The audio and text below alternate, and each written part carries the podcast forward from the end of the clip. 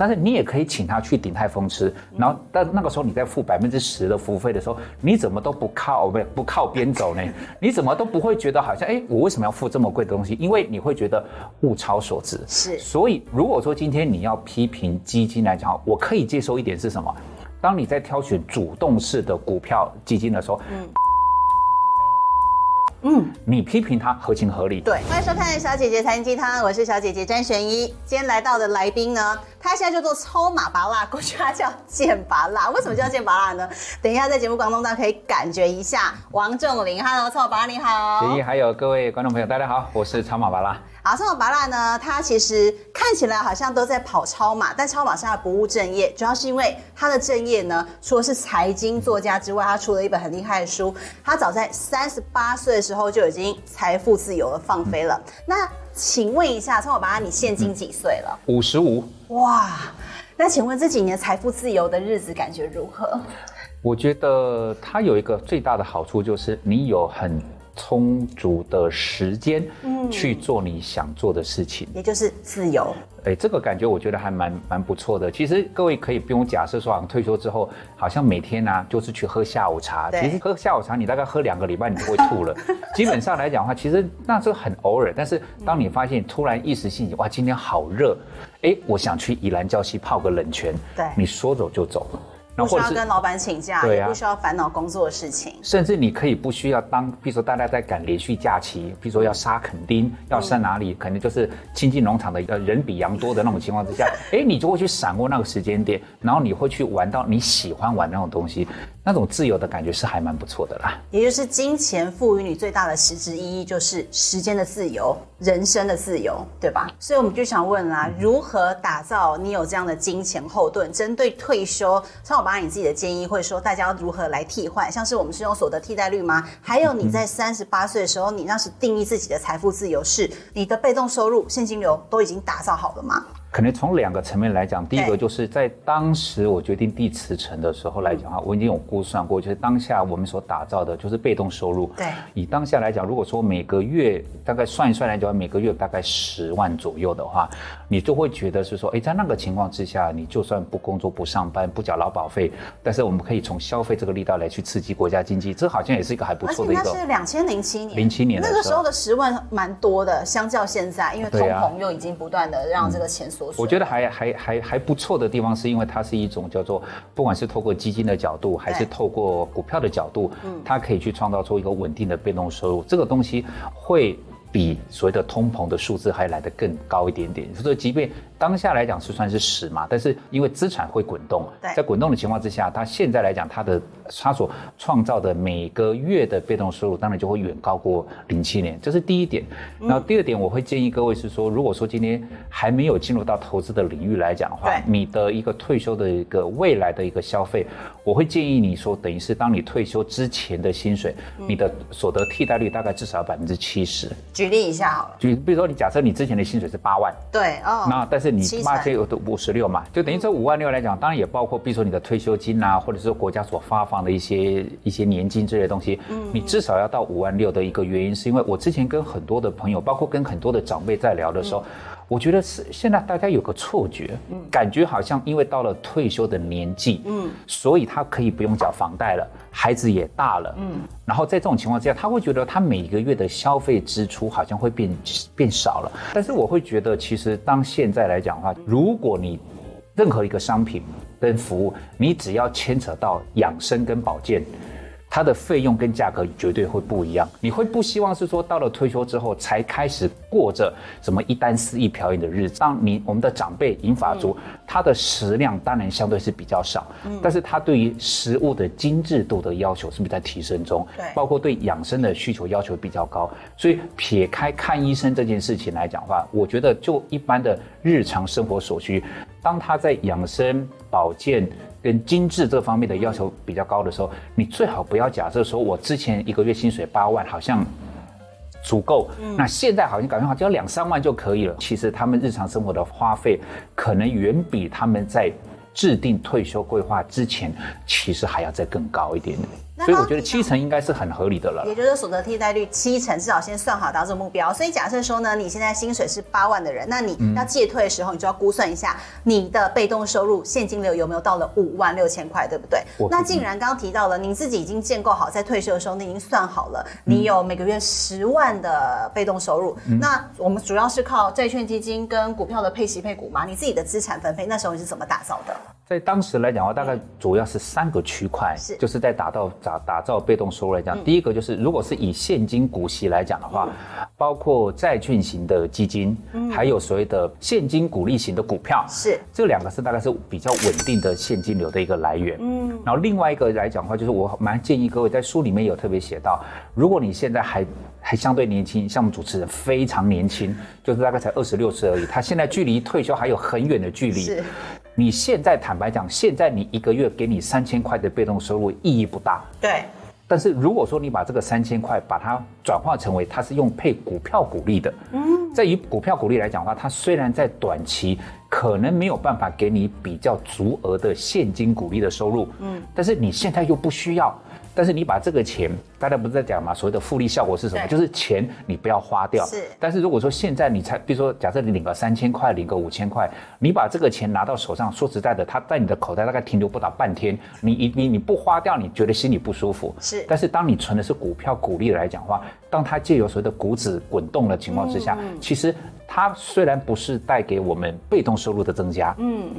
但是让我们资产增加。哦，它那个资产增加的速度是快到，其实你会非常的压抑，就等于是说，像在书里面提到的那档个股，我现在都不太敢提。在提来讲的话，就是当初没有提的时候，我的成本是二十五块、二十六块，现在已经到了四十五块钱。然后在这种情况之下来讲，但是它的优点不是在于价差，这一点我希望提醒各位，是。你在所谓的打造你的退休生活的时候，你并不是在现在急着好像存到一个好像价差很了不起的，而是当它在滚动的过程中，可能你手上有一百张这一档个股，嗯，但是大概只有六十张是你自己真金白银买的，嗯，有四十张都是他送的。你的滚的，嗯，那我就要问个实事题了，因为我们说，既然就是存股前，像你讲，要先辨别你是要领他的息，还是要做价差嘛？对。现在这些高股息 ETF 都瞬间变成标股了，嗯，涨幅都有三成、四成，很多投资人就会说，这时候如果是老师，你会怎么做？第一个。一定要进场，一定要进场的原因是因为你如果没有参与，对，你永远都只是在旁边观观赏。第二个，你既然要进场，记得刚刚已经有提到过，现在的是价格偏高，对，在偏高的情况之下，很多人都会误以为好像我过了这个村就没那个店，我现在不买，感觉好像违法了，嗯，然后他们会觉得说，我现在就应该要买太买很多进去。我会觉得你不妨用一个存股，记得存股不是存一下子，不是存一阵子，对，它可能是要你存一辈子，是，所以说你不要担心是说我现在进去我不追，嗯，是不是感觉好像一路要涨上天了？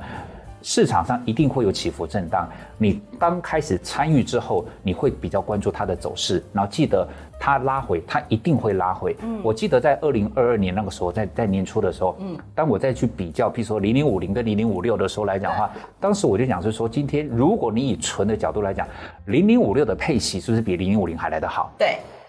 但是很多人讲说啊，零零五零可以进可攻退可守，它有价差，我就说，那如果你把价差的效果拿掉。嗯，零零五零还值不值得你存？他们说不可能，说完不可能就下来了，就一下从一百五变成一百块。他们会讲的说，是不是我在背后插小人？我想说没有嘛，这个就叫做市场。你再好的标的，不管是之前的航海王还是钢铁人，你再好的标的，包括现在的 AI 概念股，他们一定都会有起伏震荡。你不用担心说现在进去，我如果不压房子压车子，我会不会错过行情？你放心，他一定会给你适当的机会，让你在一个合理的低档。你再去做存的动作，你比较不会太放太担心了。那如果他现在已经持有的人，他的成本可能是十六块，然后现在已经飙到了二十一块，你认为他需要先出场吗？获利了结一下？呃，我个人的方式就是我自己的存股标的，我也会有出场，但是我的出场的一个概念来讲的话，我们在书里面有特别提到，你先回忆一下当初，譬如说这一档个股，你存它，它的所谓的殖利率。我们假设给你抓百分之八，也算不错了，对不对？对。但是你当时在存这一档百分之八的时候，你应该不是设定存两年就跑掉，是。你可能是想说啊，如果它能够维持百分之八，我二十年都百分之八，不是很好吗？对。那就很好。那你就假设你本来要存二十年，一年百分之八，二十年是等于是百分之一百六，你靠它就可以领到百分之一百六。那它如果股价从，比如从二十块。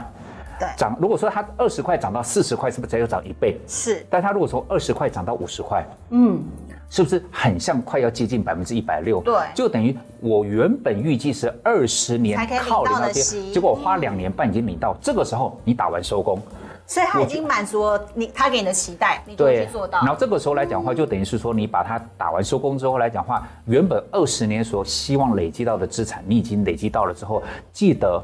再去找寻到另外的更好的中国的标的，因为你的自己你的水池变大了，嗯、你可以在在买的过程中，可能当初可能是一张、两张、三张、五张的买，你现在可以买比较多的，但基本上这个是一个打造新的水池的好机会。所以就是不要觉得说我就是存股啊，存股啊，不能因为它变标股之后，然后我就不卖，而是自己去衡量说它有没有符合你心中想要的那个资产价值跟价位。我比较常遇到他们都是那种就是就是比如说已经涨三成，对，他们就问要不要卖，我说你当初如果是百分之八。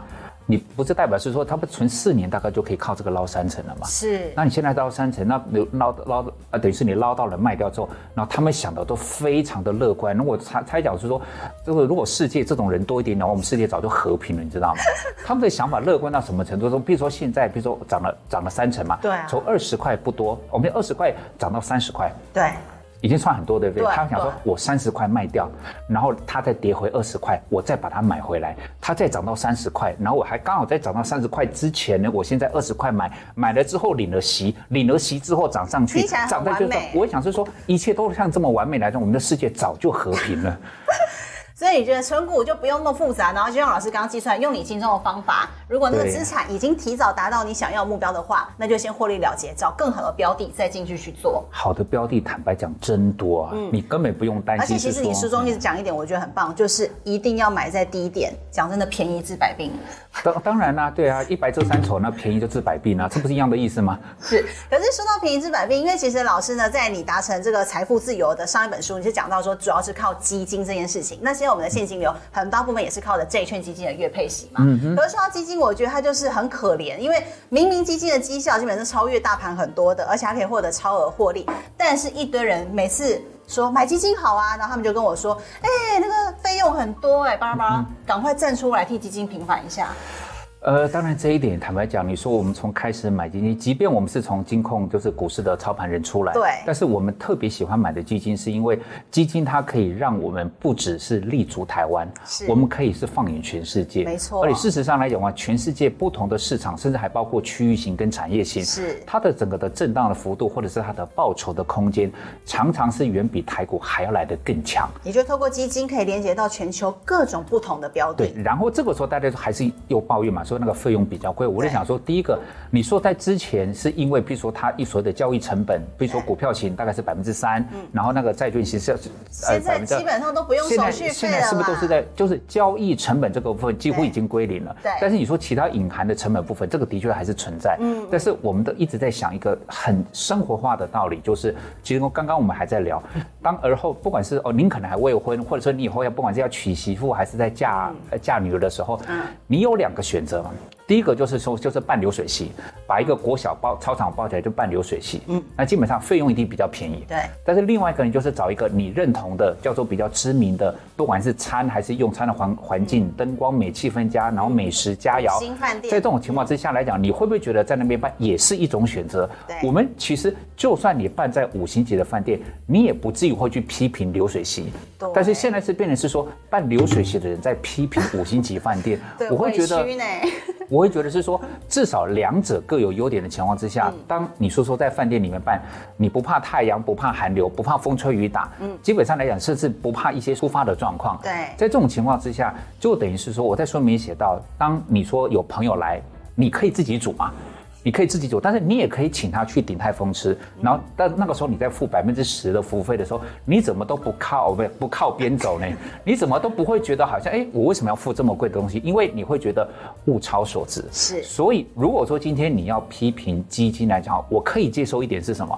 当你在挑选主动式的股票基金的时候，嗯，它的操作的绩效不够好。嗯，你批评他合情合理，对，因为基本上就是因为我们可能没有时间研究。艺人呢，他现在没有超出我们想要的绩效。就就等于是说，今天你到餐厅去吃饭，他们端出来的菜色真的不如你的预期，嗯、跟白饭无关，只是菜的部分来讲的话，你说在这个部分，你说你有点维持哦，我们可以理解，因为我们支付相对高点的费用，是因为我们对你的期待感是高的。是这个时候，我觉得合情合理。对，就像说你搭华航跟搭联航，你会知道你的要求数字是不一样的。对，你会不会觉得很妙？他有手续费。他的绩效再好，我都要骂他。你不觉得这感觉他逻辑上有点不太对劲？我们不就是应该要去追求谁的绩效比较好吗？嗯、更甚者，我们讲到真的等于是个题外话了。对，今天你在选择存股的时候来讲话，那今天我们是不是在领到现金股息的时候，是不是会缴交二代健保的补充保费？对，你两个选择，第一个。他配给你很多很多的现金股息，嗯，但是你要缴所谓的健二代健保费。嗯、另外一个呢，他不配给你，你就不用缴健保费。你会挑哪一个？嗯、这答案不是很明显吗？对，我一定是挑那个说，譬如说，假设你配给我四十万，对，然后呢，我就可以，我我要缴一点点二代健保的补充保费，嗯、我就拿一点点，就是贡献给国家，嗯、我还是领到很多，对不对？另外一档呢，只配给你四万，哎，你不用缴钱，你选哪一个？答案不是显而易见吗？我觉得这些道理，包括跟刚刚的基金的手续费一样，我们要去要求的是基金的操作绩效，不但是远远胜过大盘，而且是。基本上是符合我们的诉求的，这个才是我们的一个一个对于基金费用的一个评估的一个关键。我认为是在这个地方啊。所以你认为基金是不是也很适合年轻人或者小白，他们想要在这时候来参与市场？因为基本上月扣三千就可以达成这样的目标。因为也很多人问我说，我到底要选 ETF 还是基金？我都会说，你先从基金开始。如同刚刚聪老师讲的，因为他给我的绩效会比较超乎我对这个市场的期待，已经超乎大盘。我会觉得。对基金这一块来讲的话，并不是叫做也适合年轻人，而是最适合。最适合年轻人。应该说最适合的原因，是因为很多人在我在听很多人在讲的时候，他们就我就觉得现在就是很多投资人他的幽默指数大幅的提升，他们都会觉得说做股票比做基金好啊，绩效比较好。我说您漏了三个字，别人的股票。对，都是别人的股票，好像基金的，都是跟你无关，对不对？嗯，你会发现 AI，对不对？就只要有 AI 跟你无关。